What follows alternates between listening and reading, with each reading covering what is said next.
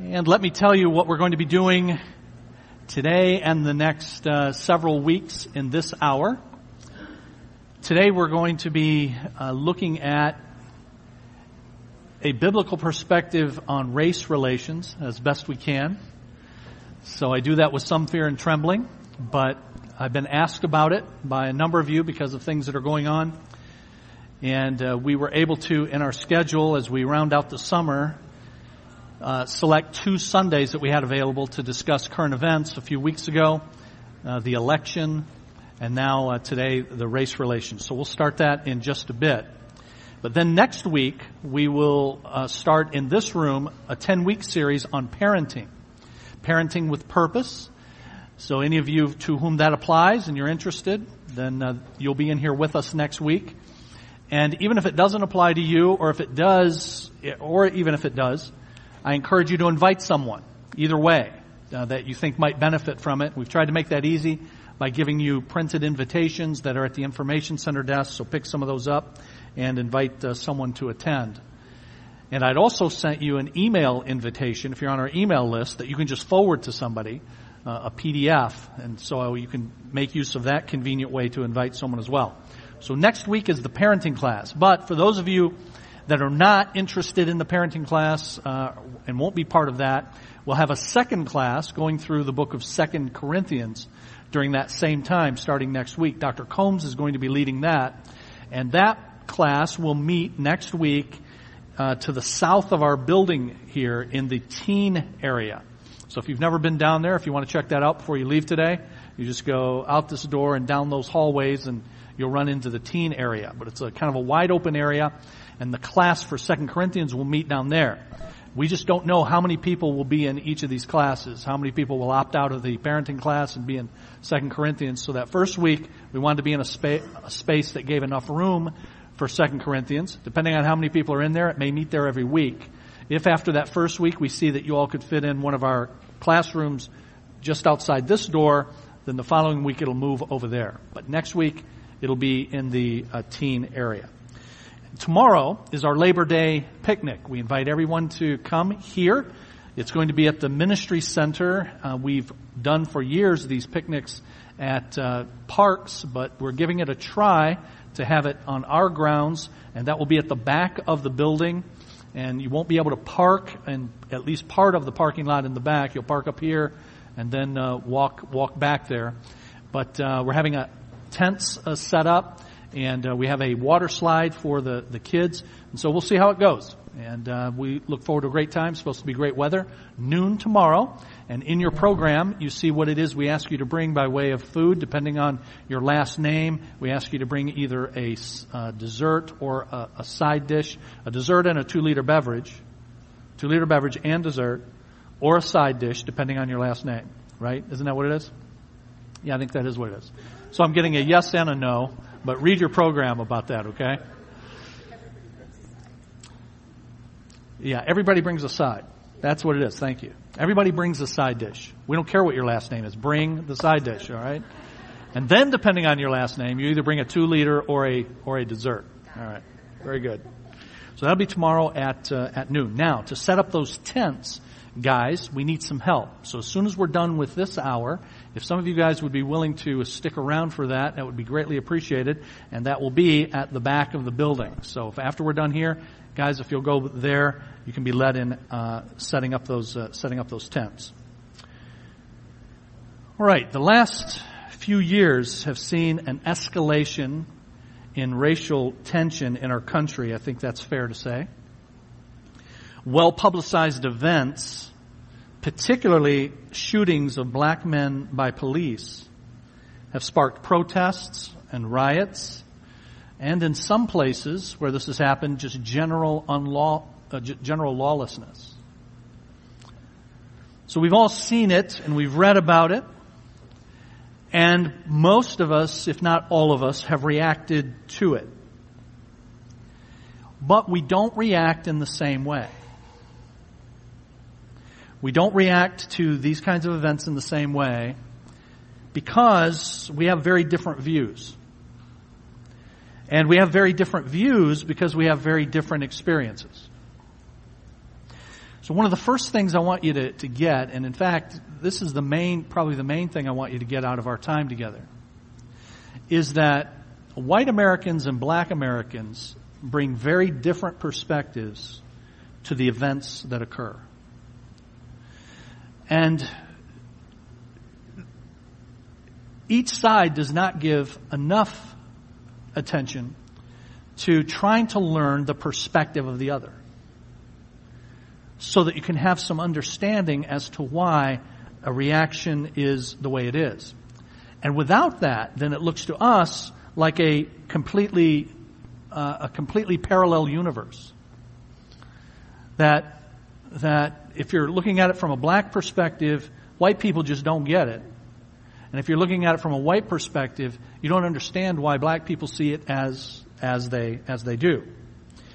So we've all reacted, but we don't react in the same way because we have very different views, and we have very different views because we have very different experiences, and that creates a real problem for Christians in particular. Because of course Christians are called to love others regardless of color or ethnicity. And yet black and white Christians have nearly polar opposite views of what's happening and why. So just use, let me just use this example, and probably about half or more of this group are old enough to remember the uh, OJ trial.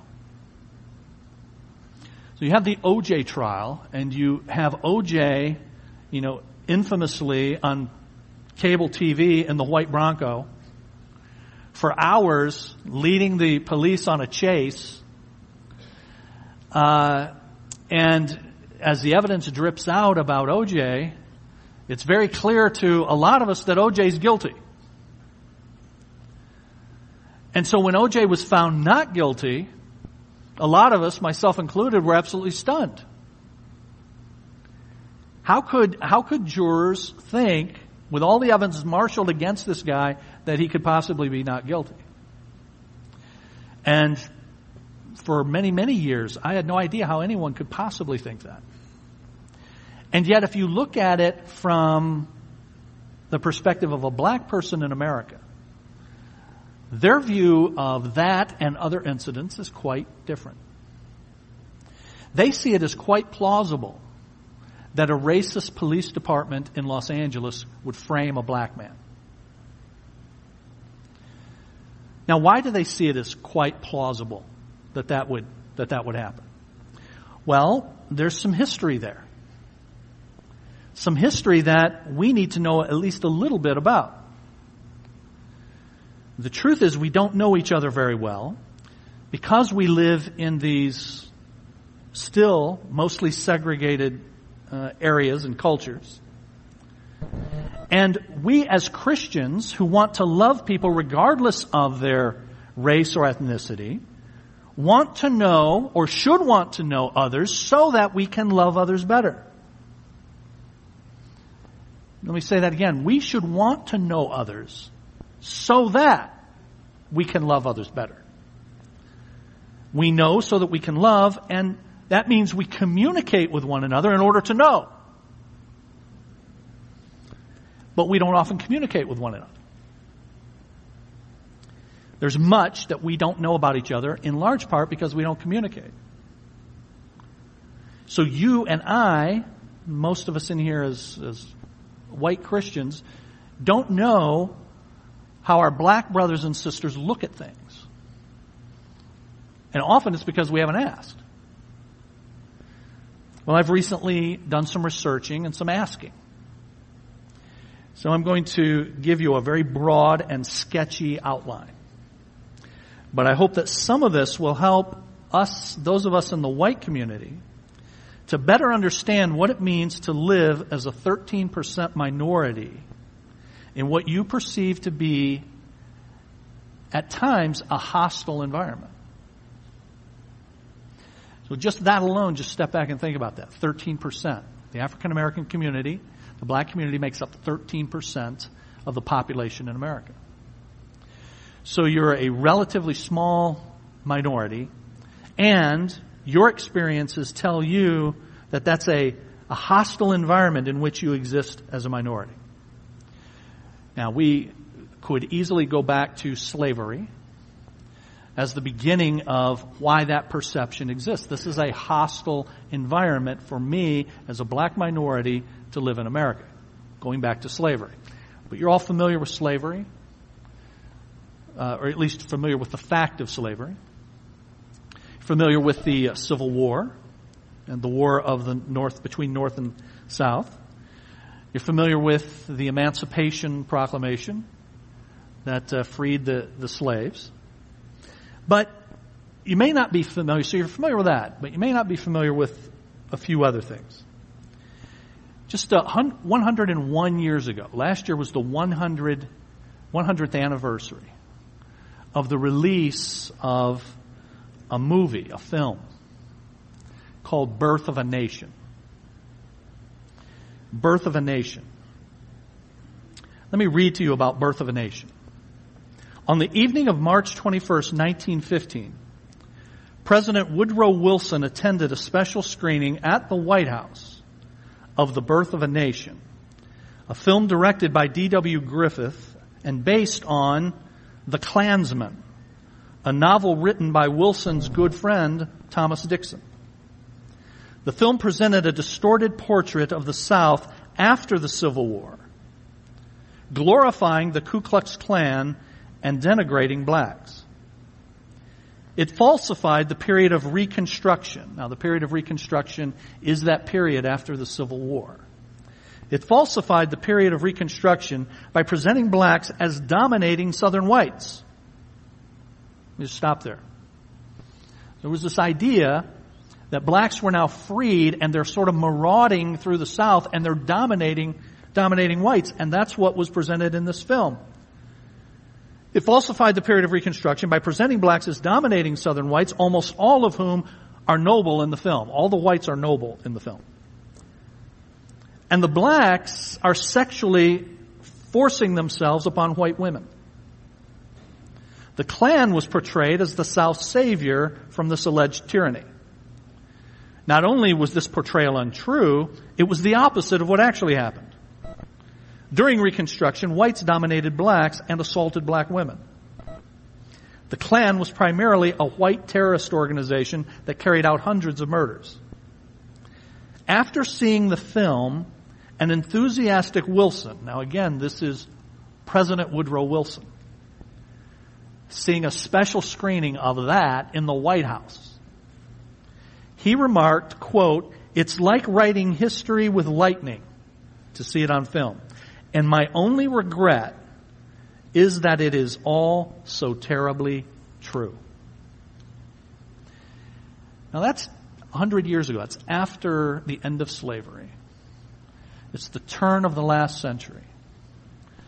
And you have a president of the United States watching a film like that and believing it.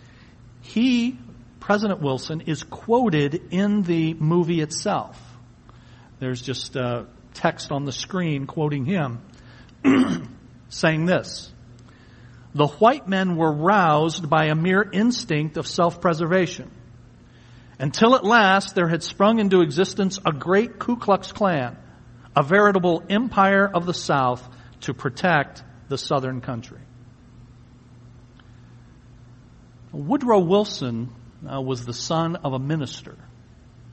He was a Presbyterian fact, he had been president of Princeton uh, University, which began as a Presbyterian university.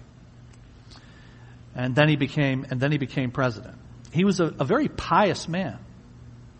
He professed to be, to be a Christian. And I bring that up for this reason that not only do you have these extreme racist views that some of us know nothing about, birth of a nation, being shown at the White House, dignitaries there, not just the president, other dignitaries, and this is the way it was viewed. Uh, but there was, for centuries and, and certainly for decades, religious justification given for this racism. Many Presbyterians, Southern Presbyterians in particular, but many Presbyterians, many, many, many Baptists were involved in uh, racist uh, racist events, racist writings, and in a strong belief in segregation, if not white supremacy. In fact, that novel upon which the birth of a nation was based, The Klansman, was written by a Baptist pastor in the South. Okay, so that's a hundred years ago. bring it up to date in, in just a bit. But I grew up in a racially segregated town in terms of where we lived.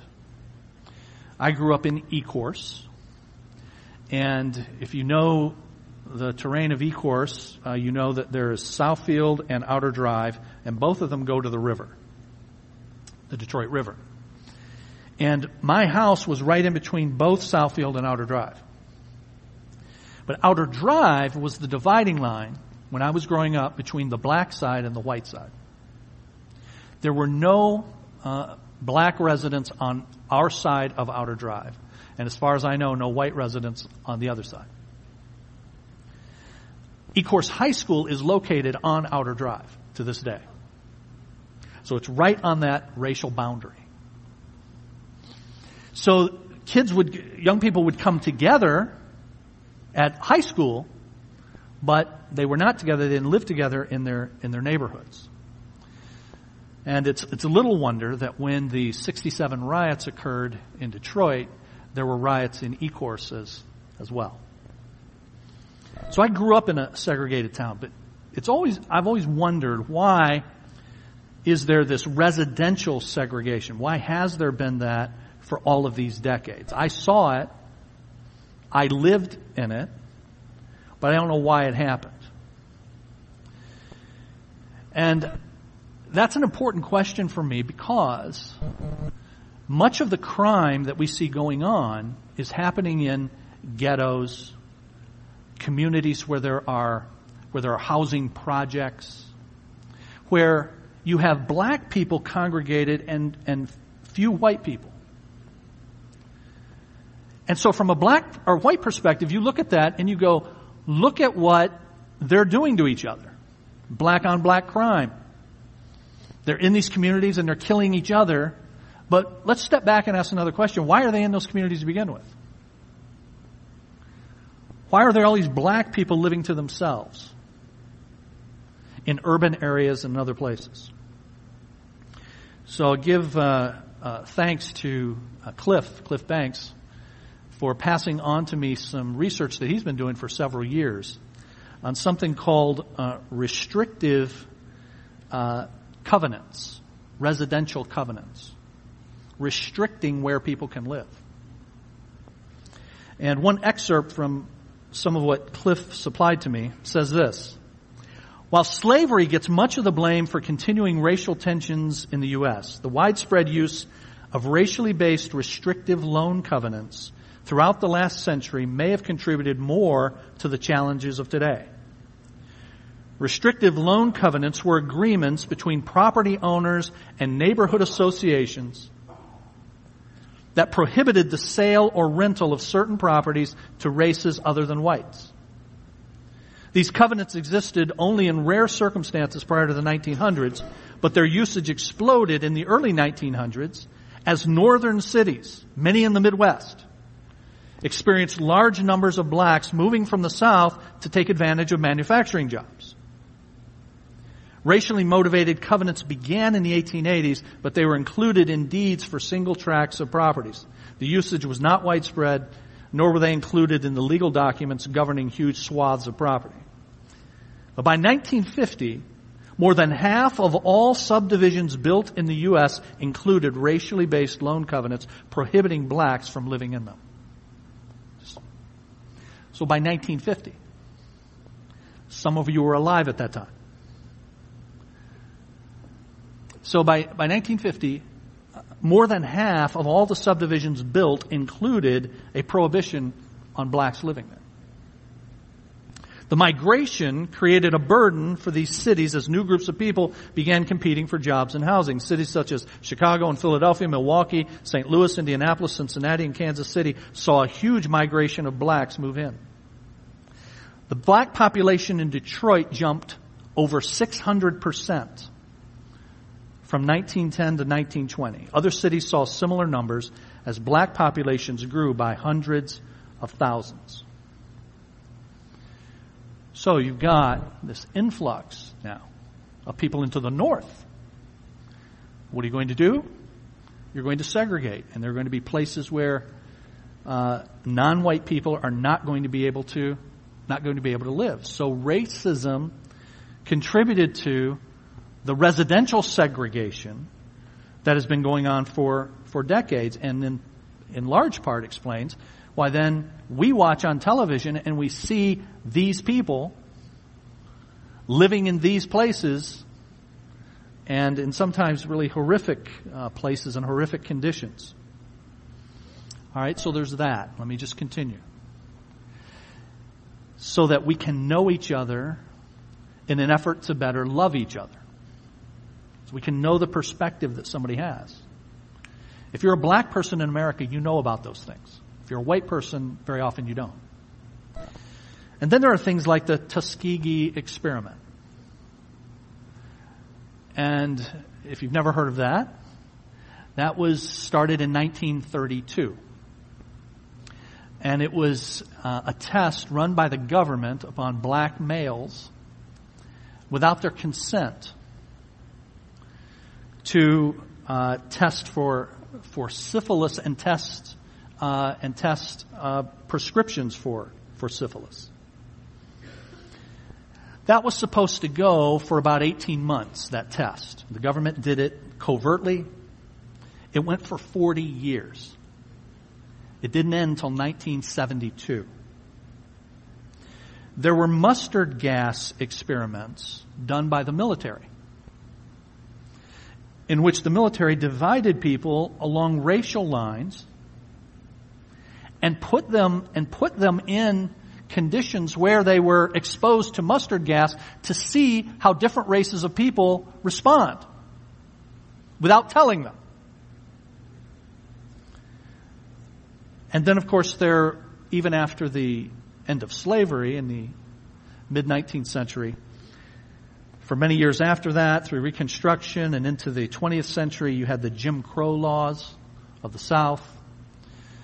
And then we've seen the, on television at least, the civil rights movement in the 50s and 60s. And you saw how the government and the police reacted to the desire for black citizens to have equal rights. You've seen that. You've seen the fire hoses and all of that, right? The bombings the bombing in Birmingham of a, in 1964, of a Baptist church by Klansmen and the killing of four young black girls who were going to Sunday school. All of those kinds of things. Now, you could go on and on and on with that kind of stuff. So now, as you look at what's happening today, can you at least begin to see why if you are a minority, a black part of the black minority in the United States, you would look at the events happening in a different way. The government and the man have always been out to get us.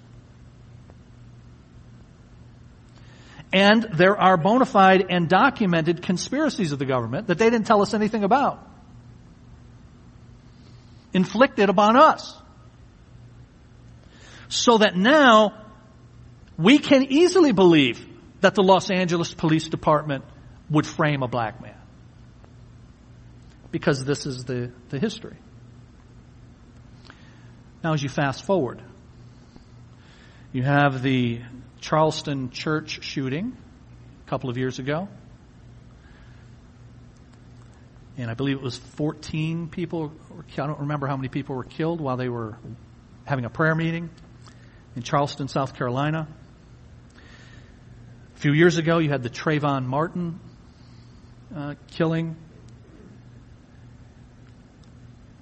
Back in 2009, the Boston police arrested a black Harvard professor who was at night trying to get into his house, his house, and someone called the police, and the police came, and they arrested Henry Louis Gates, who owned the house Now Gates was, had been drinking, he had been at a party, he was confused, so he was at his own house.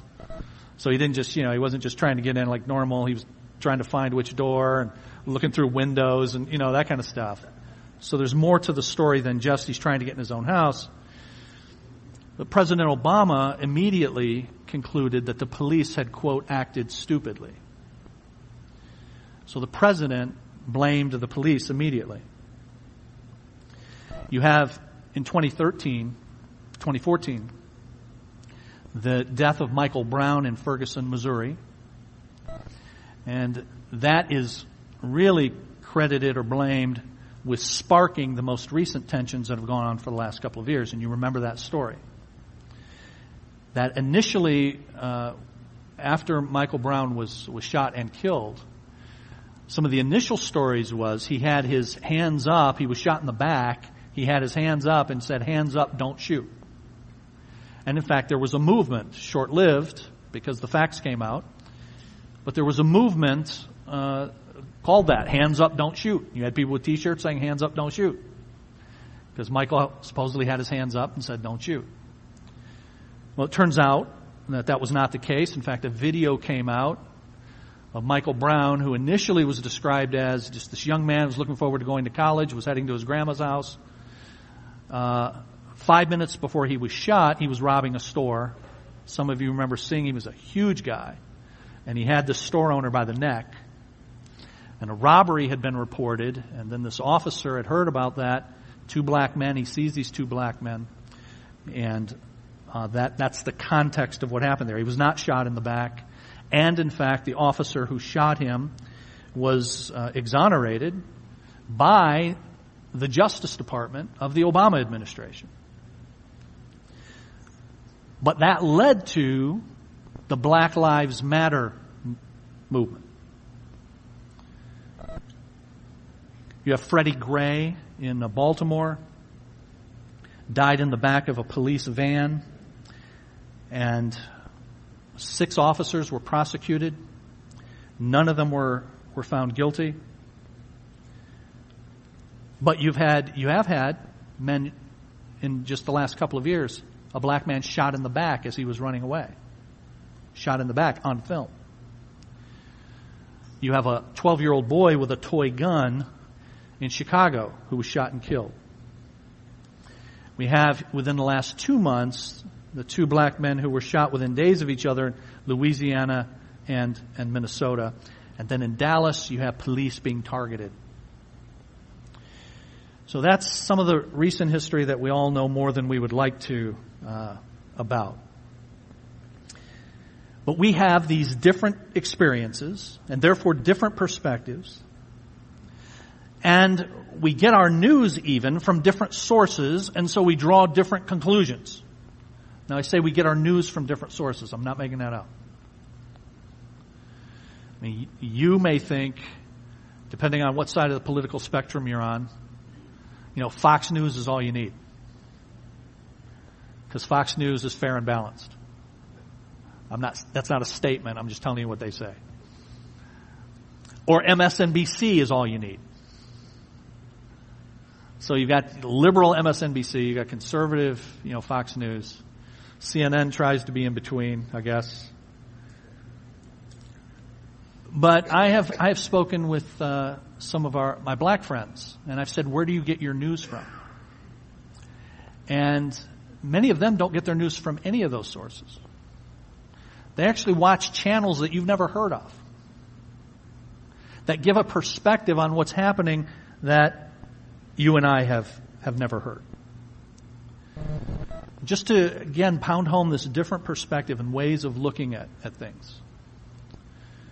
You know, when Barack Obama was elected president, there was a, a groundswell of pride among many Americans, both black and white.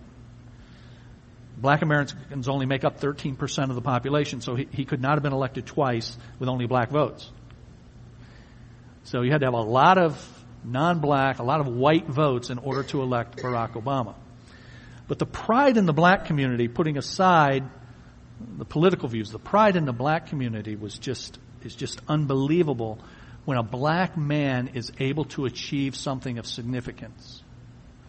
And that's because of this, that's because of this history and this struggle.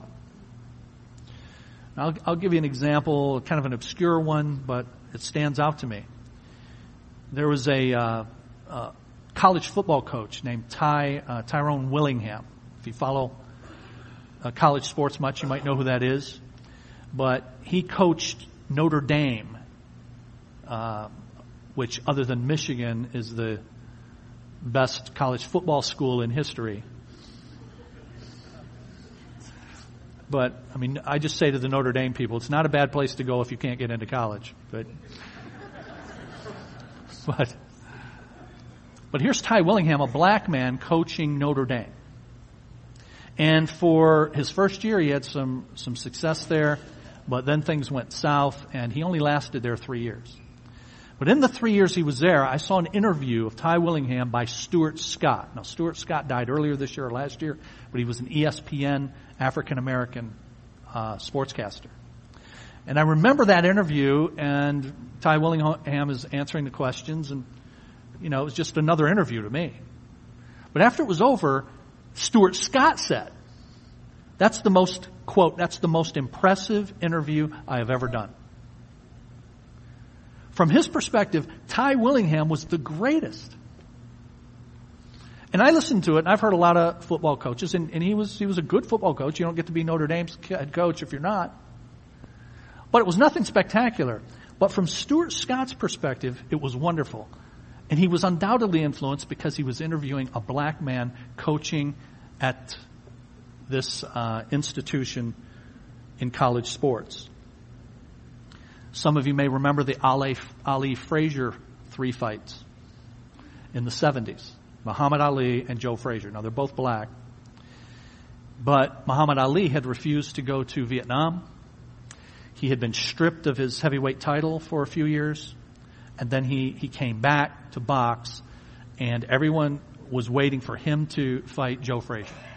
Joe Frazier assumed the title and they had their first fight in 1971 after Ali came back. And polls were done. White people all wanted Joe Frazier to win. And black people all wanted Muhammad Ali to win. I remember seeing Bryant Gumbel. You know who Bryant Gumbel is? Another, he's a black sportscaster. But he's being interviewed about Muhammad Ali. And he commented on that fight and how as a little kid, he was up at night hoping and praying that Ali would beat the white man's boxer, Frazier. And in the 14th round, Frazier knocked Ali down on the canvas. I think the only time he ever, was ever knocked down in his entire career. And Bryant Gumbel is telling this story, and he says, I saw the film later, and he got emotional just telling the story about how Ali got knocked down, but he immediately got back up. And that meant the world to him, that he immediately got back up. You don't have me. I'm bloodied but not bowed. He lost the fight, but that's the way, that's the way it was viewed. Now, just a little bit more on that and I'll keep going, but that all then gives rise to a willingness to believe in conspiracies because there have been some conspiracies. And so you have two kind of polar opposite ways of, of viewing things. I'll give you one more incident. Back when Tiger Woods burst on the scene in 1997, he won the 1997 Masters tournament uh, at Augusta National, a place where blacks for decades were not allowed to even be members. He goes to Augusta National and not only wins, he killed everybody. So he wins his first major uh, tournament. And at the 1997 Masters tournament, Fuzzy Zoeller, some of you may know that name, but he was a white golfer. He had won uh, the Masters and other tournaments, but he made a racist remark regarding Tiger Woods. After fi- finishing tied for 34th, Zoeller referring to the following year's Masters dinner for which the defending champion selects the menu. So Tiger won. Next year he gets to select the menu when all the former champions get together. And he said of Tiger, he's doing quite well, very impressive. That little boy, you don't, you don't want to say that about black men, But that little boy is driving well and he's putting well. He's doing everything it takes to win. So, you know what you guys do when he gets in here? You pat him on the back, you say congratulations and enjoy it, and tell him not to serve fried chicken next year. He then smiled and snapped his fingers and he walked away and added, or collard greens or whatever it is they serve.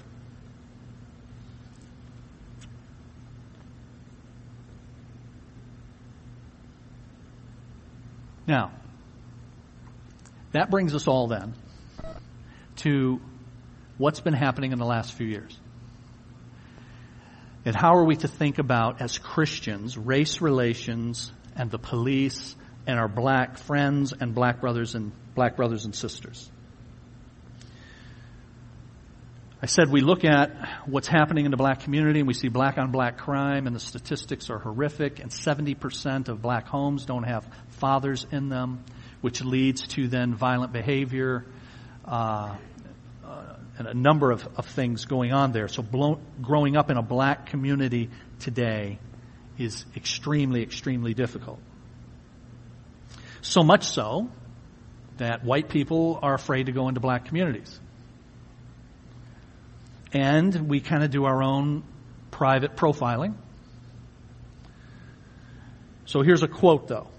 And you just think about who this quote came from. There's nothing more painful to me at this stage in my life than to walk down the street and hear footsteps and start thinking about being robbed. And then I look around and I see somebody white and I feel relieved. After all we've been through, just to think we can't walk down our own streets, how humiliating.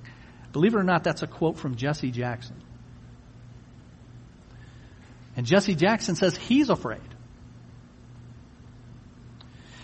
So I've said a lot to our white friends, let me say to our black friends, that, that the fear and the concern that is going on from the white community is certainly not unfounded. With all of the crime and all of the devastation that's going on.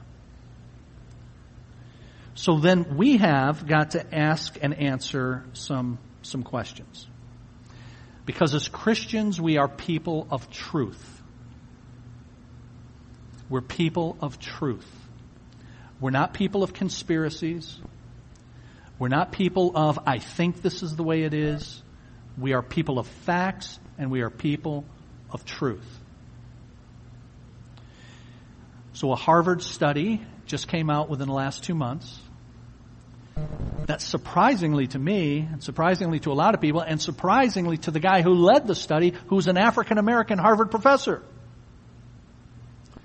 And he found that there's no difference in the numbers, even accounting for percentages, there's no, there's no difference in the numbers of black people who are shot by police versus white people.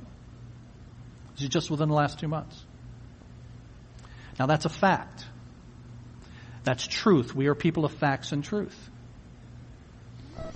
But he also found, and this is unsurprising, that black people are 50% more likely to be harassed by the police.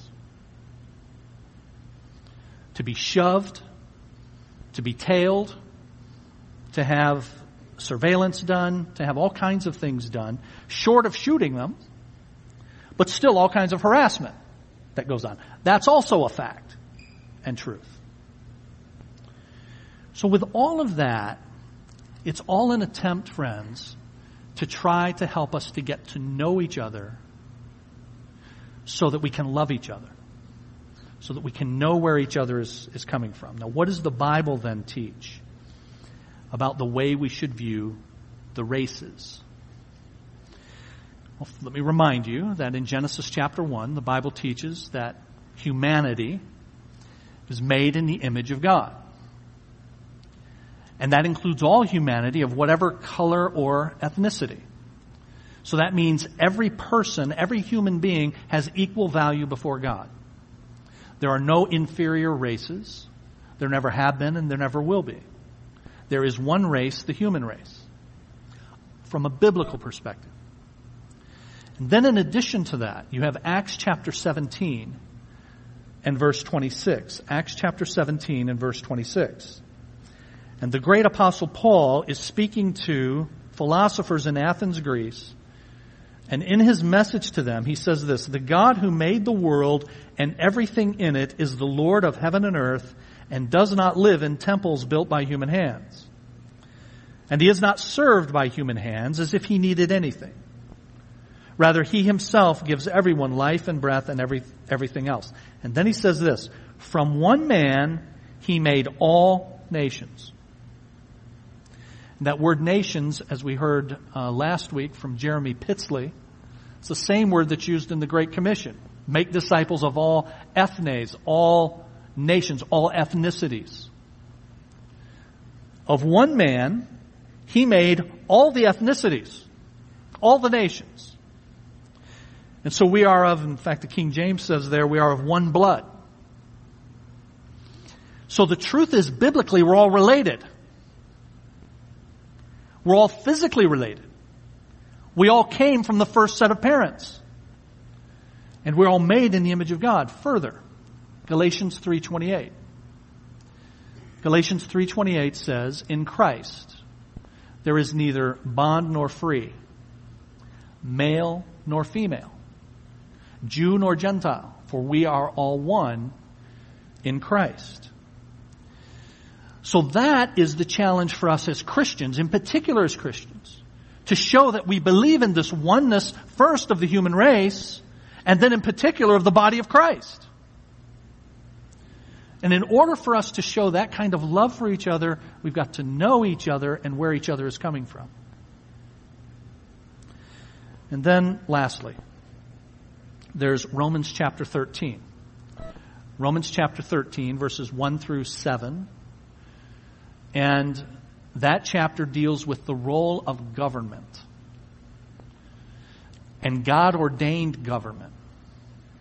That God has ordained the government to punish evildoers and to commend those who do right.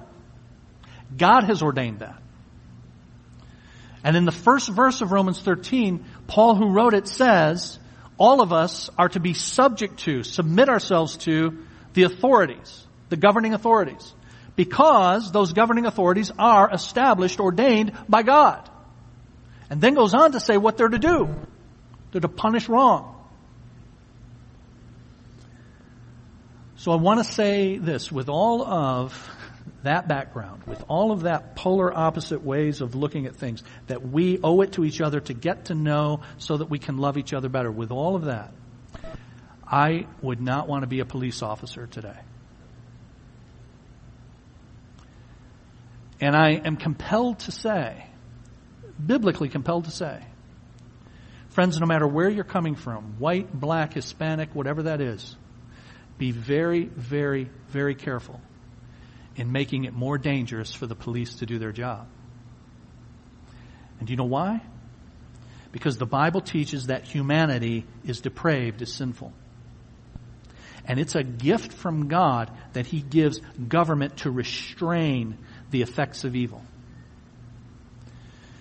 You do not want to know what it looks like. We do not want to know what it looks like to live in a lawless society.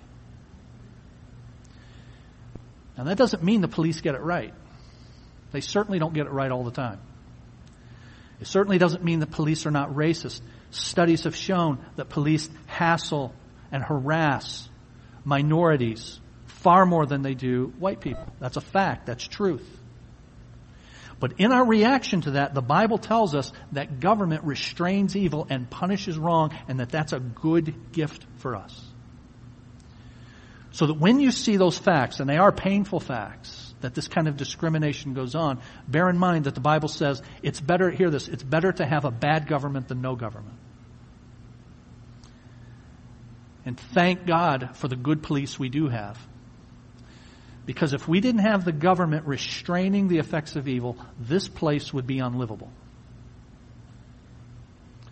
And the Bible teaches that one day that's going to happen, that God is going to remove his hand of restraint from the world. The Christians are going to be removed from the world. The Holy Spirit will be removed.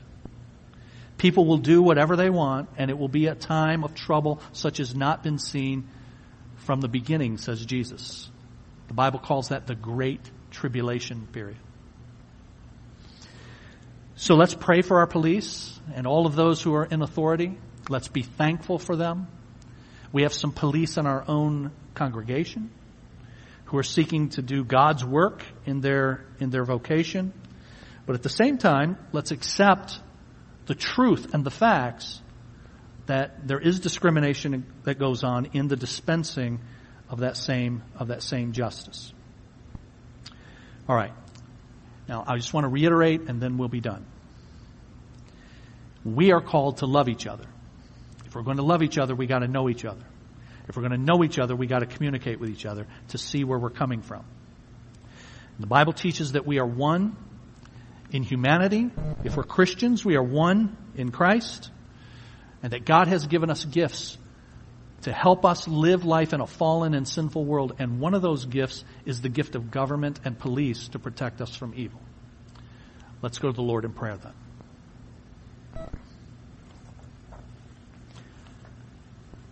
Father, we thank you for instructing us in your word about where we came from.